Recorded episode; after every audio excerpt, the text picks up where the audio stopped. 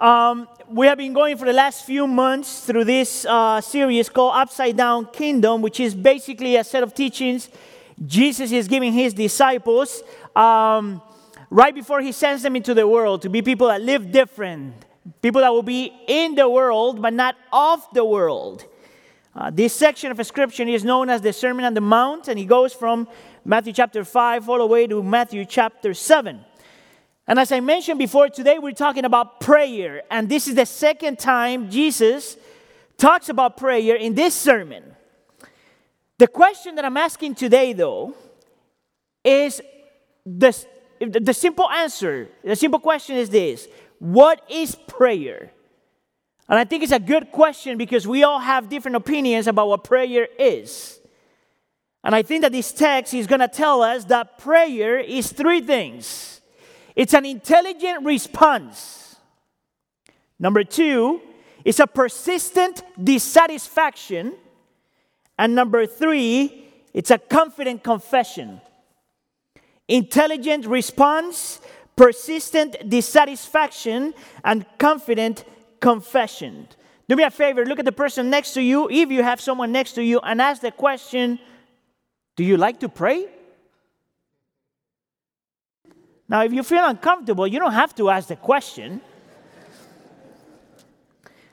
Let's go with the first one an intelligent response. Let me ask you this what makes the prayer of a Christian completely different to any other prayer people make? What makes the prayer of a Christian completely different to any other prayer people make? Because uh, I know you know that praying is not unique to Christianity. Like all major religions in the world pray. Muslims pray five times a day. Jewish people traditionally pray three times a day. In Hinduism, people pray for help and peace regularly. Even non religious people pray. They pray to a higher power, whatever that might be. People pray simply as a religious experience or to connect with something divine, whatever that might be. Some people pray even if they don't believe in anything. Just because prayer is something that comes natural to all of us. I think that a good example of this is Sam Smith, this British singer. About two years ago, he wrote a very interesting song called Pray. Uh, so I, maybe you don't know that song because you're holy. Um, but let me read a fraction of that song because it's really interesting. It says, Maybe I'll pray. I have never believed in you, but I'm going to pray. You won't find me in church or reading the Bible, but I am on my knees and I'm begging you, please. I am broken, alone, and afraid. Maybe I'll pray. I pray for a glimmer of hope. Won't you call me? Can we have a one on one, please? Everyone prays at the end. Oh, I'm going to pray. Pray for a glimmer of hope. I never believed in you. No, but I'm going to pray. Don't you find that song both interesting and very sad? You know what it means to recognize that you are broken and alone and afraid and that you're in desperate need of hope, but that you're not even sure what you're praying to or who you're praying to, and you don't even know if the thing or the person you're praying to is good enough to hear you, is powerful enough to save you, or caring enough to help you. The first time I heard that song, I was weeping for this man.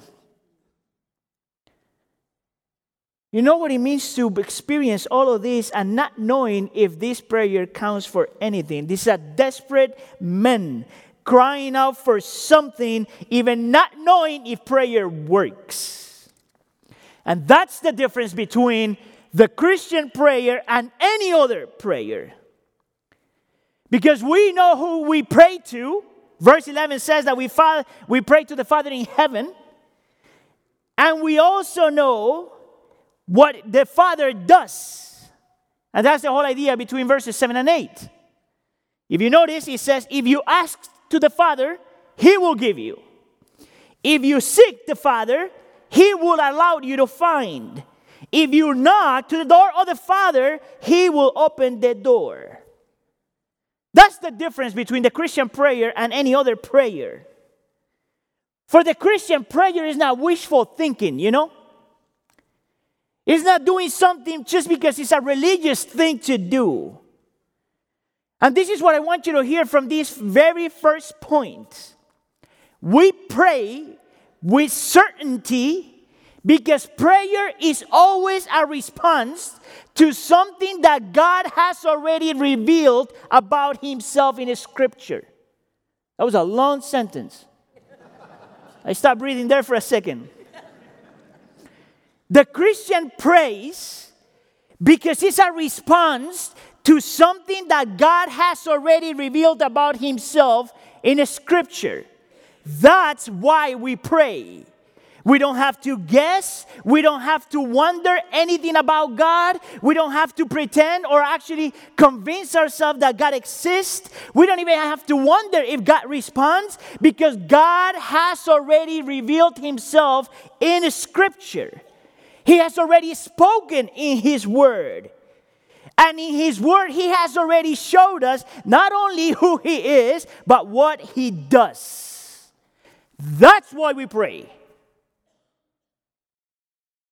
because he revealed himself. So the Bible, for example, talks about four different types of prayer. It talks about adoration, it talks about thanksgiving, it, th- it talks about confession, and it talks about supplication when you ask things of God. Did you know that the reason why we do every single one of those four prayers, four prayers, is because God had already revealed Himself? So let me ask you this do you know why we worship? And I'm going to get this from our Christian confession, okay? The reason why we worship is because the Bible says that we have a God that is infinite in being, infinite in glory. He is the God of blessedness. He is the God of perfection. He is the God that is all sufficient. He is the God that is eternal. He is the God that is unchangeable. He is the God that is incomprehensible. He is the God that is everywhere present. He is the God that is almighty, knowing all things. He is the God that is most wise, most holy, most just. That's why we worship. Amen. It doesn't matter if we got lights or not, people. It doesn't matter if we got the little smoke coming up or not. It doesn't matter if the church is cool or awesome. It doesn't matter if you have an awesome experience or if you don't. Our worship is not determined by anything but God alone. That's why we worship. Because He has already revealed Himself to us in scripture. Do you know why we are so we should be so quick to confess our sins? Because the Bible says that He is the most holy. He is the most loving. He is the most gracious. He is merciful, long suffering, abundant in goodness and truth, forgiving iniquity, transgression, and sin. Do you know why we are quick to repent? Because He's quick to forgive. It's not about how you feel.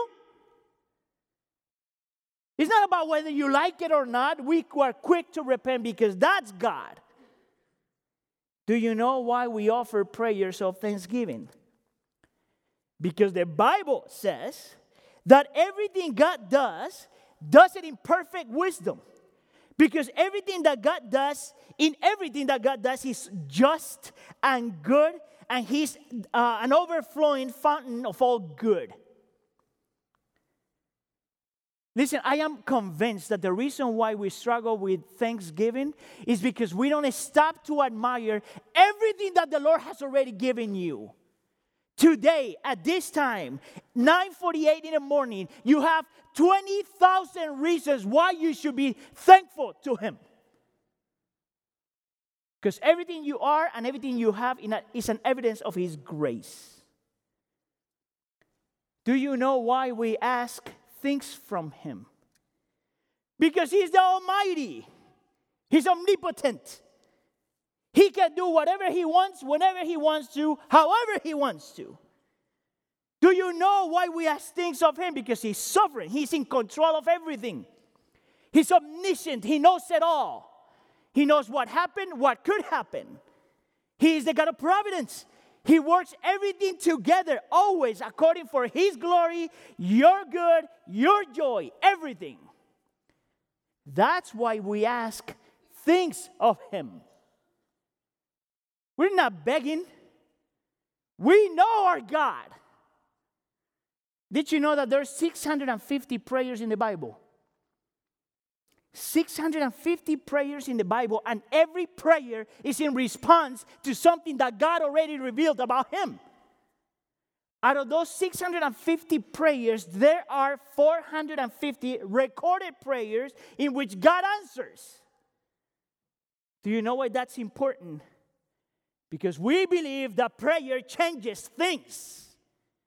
And God does listen. Did you know that there are five postures the Bible shows that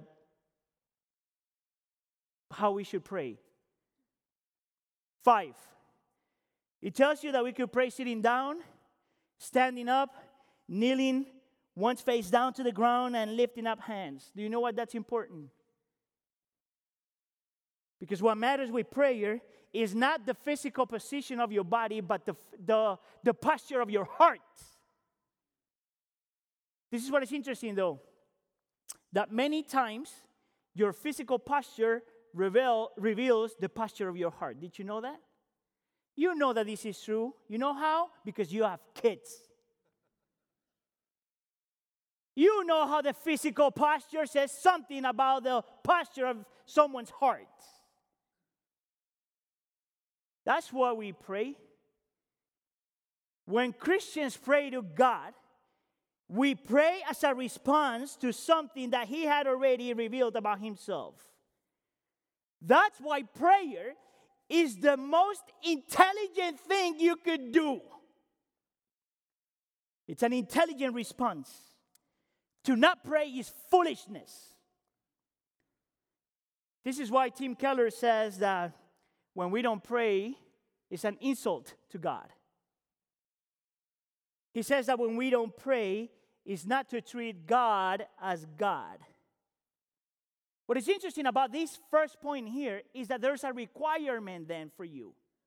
There's one requirement.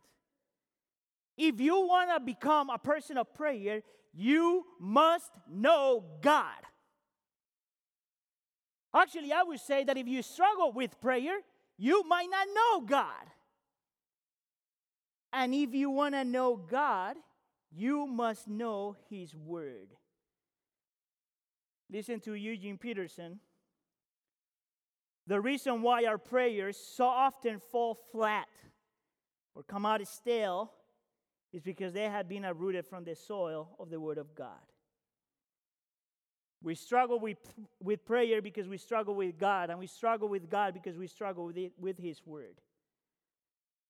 So I want to do with you, and I want to do to you something that Charlie Dates, a pastor in the south side of Chicago, did to his church to try to convince them, to try to convince this congregation that we have all the reasons in the world to adore, confess, give thanks, and ask uh, things from God. This is straight from his sermon. I don't know if I'm going to be able to read the whole thing. But this is what he says If you want to learn how to pray, you got to find the God in the book of Genesis that created everything out of nothing. You got to find the God in the book of Exodus that liberated his people apart from diplomacy and the Pharaoh. With the Pharaoh, with no army and no strategy. Find the God in Leviticus who made holiness possible for people who cannot make themselves holy. Find the God in the book of Deuteronomy he gave them the law a second time because he knew that they would not get it right the first time. He's so good that he keeps on telling people the same thing because he's a God of another chance. In Esther, God uses a queen who did all she could to save her people. Even though she did not have a king who was worthy enough to wear a crown, Esther was a woman. Esther, as a woman, saved the world where a man would have messed it up. That's what he says. First Samuel, we find that God rejected a tall, proud king because big things really do come in little packages. God doesn't, God doesn't have respect uh, to stature, but God can pick a small boy, boy like David and change the world. God doesn't look at the outside. He ain't concerned about how your hair look, if you have a Louis Vuitton, but God is looking at the looks, looks at the inside because that's what matters to him.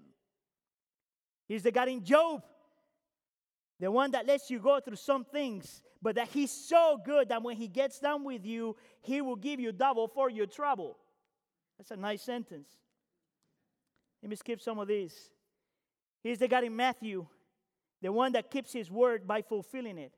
In Mark, he's the God that heals the world. In Luke, he's the God that befriended sinners. In John, he's the God that satisfies the hungry. In Acts, he's the God that started the church. In Romans, he's the God that justifies the church. In Ephesians, he tore down the walls of the church. In Galatians, he fixed the broken minds of the church. In Corinthians, he got the wickedness out of the church. And in Revelations, he's coming back for the church.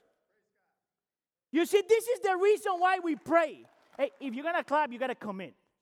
So let's clap to the Lord.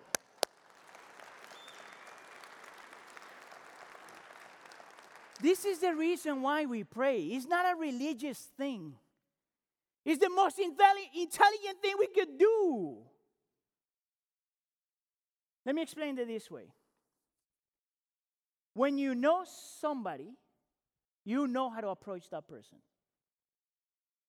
I know that because I have two daughters. Listen, my, my, my, both of my daughters, they know in which areas I'm a softy, like my wife says, and in what areas of my life a no is a no. And you got to see these two girls in action, man. They know what to say, when to say it, and how to say it to get something out of me. But you know what's sad? That I like it. So, this is not a good parent lesson, but this is why I like it because they know me. They know me. And that's why they ask and seek and knock because they know me. That's why we pray. Because we know Him. That's why we pray because it's the most intelligent thing you could do. But prayer is more than an intelligent response, prayer is a persistent dissatisfaction. Point number two, and the reason why I say that is because when Jesus says ask, seek, and knock, this is a present imperative. This gives us this idea that this is not a one time thing, but that we're supposed to keep knocking and knocking and knocking and knocking. We keep on asking, we keep on seeking, we keep on knocking until the door is open. But this is where we have to be careful, though. Because Jesus is not saying that we could just pray about anything we want. This is where the context of the text is really important. If you have been walking with us through this series, you know that the Sermon on the Mount it, it describes what the Christian life is supposed to be. The way, if you're a Christian, the way you're supposed to live.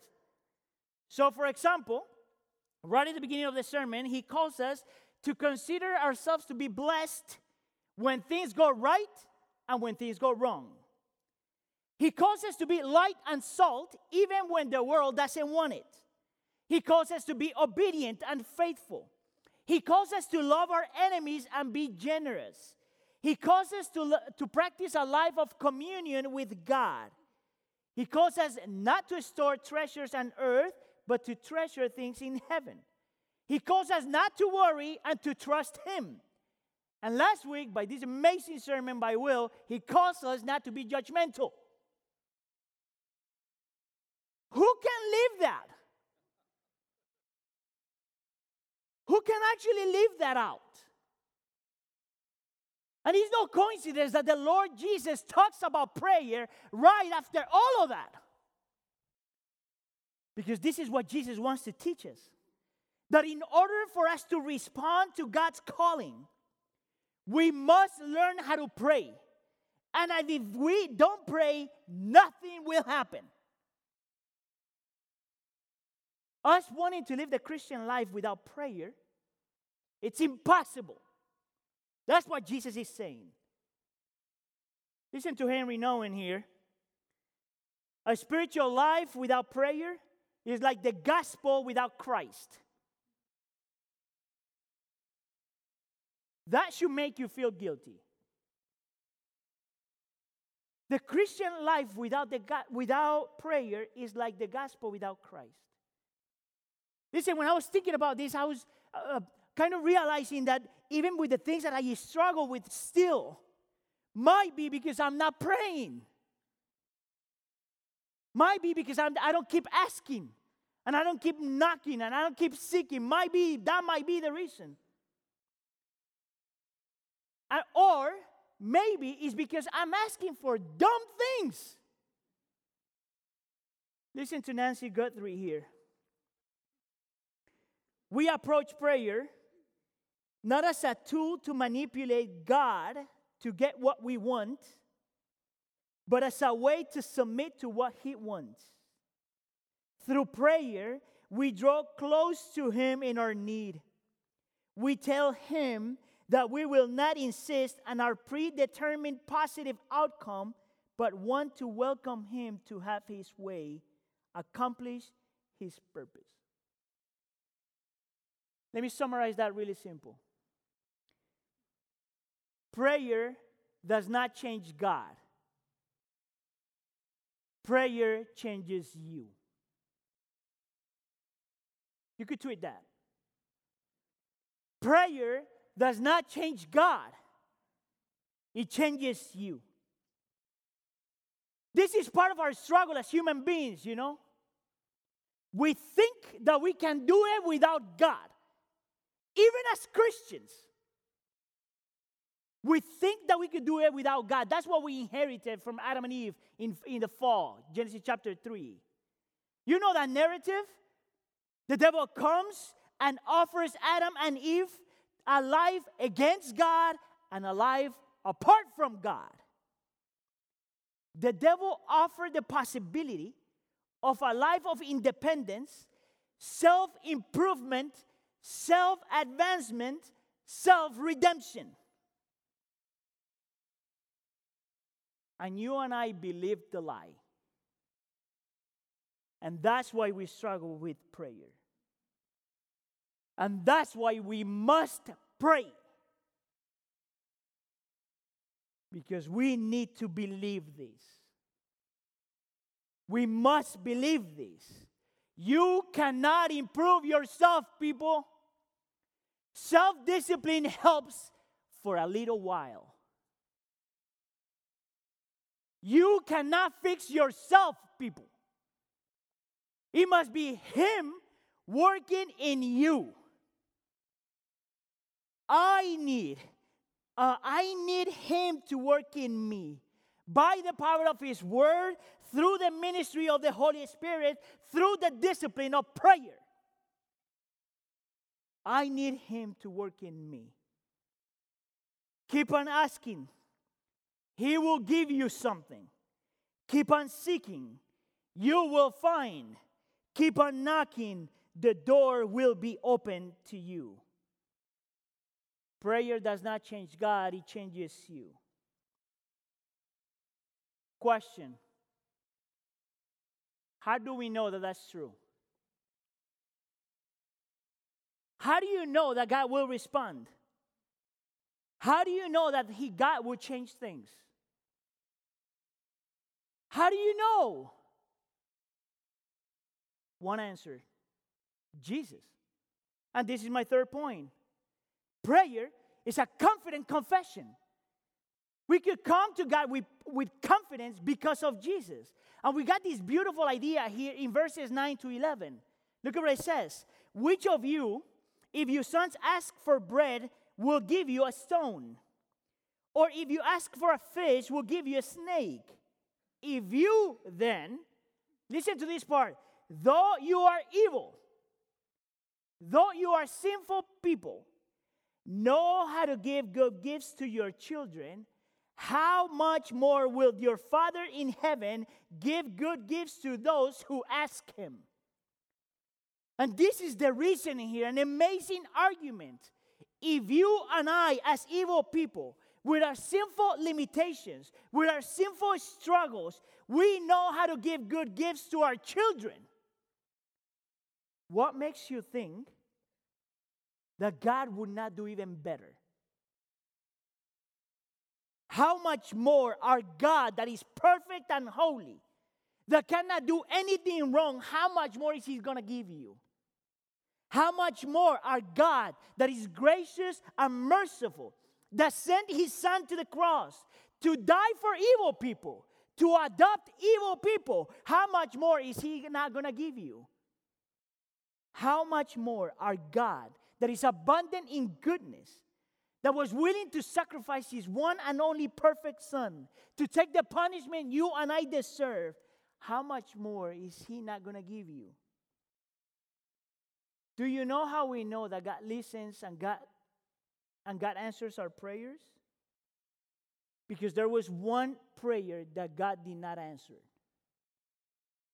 And it was Jesus at the cross.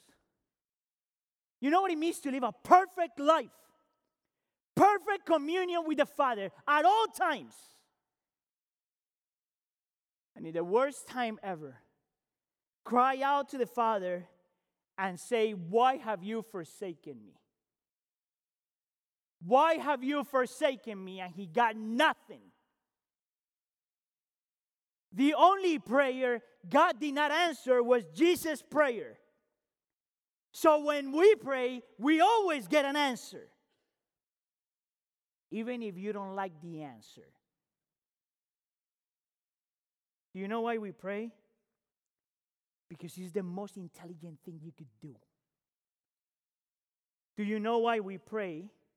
Because it's a persistent dissatisfaction. We don't change God, God changes us through prayer. Do you know why we pray? Because it's a confidence confession. We know that He listens, and we know that He's going to change things. Amen? How about if we pray? So He help us pray. Beautiful Savior, we come before you recognizing, Lord, that we are we are not the people that we're supposed to be. Lord, we recognize that so many times we, we just don't stop to think and meditate on who you are and what you do. Therefore, Lord, I pray in the name of Jesus that you make of us people that love your word and respond to your word. I pray, Lord, in the name of Jesus, that you remind us time after time that we don't have the power to change. You have to do it in us. Through your word, through your word, through the ministry of the Holy Spirit, and through prayer. And I pray, Lord, that we always remember that it doesn't matter what we have done, how much evil we have allowed, how many wrong things we have pursued, if we repent, we could always come to you. And the door would always be open. And it doesn't matter, Lord, how many times we come to you, you're always there and you always listen.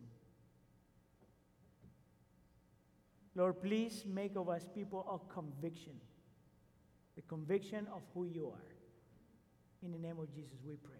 And the church says, Everybody, we stand and respond to the Lord.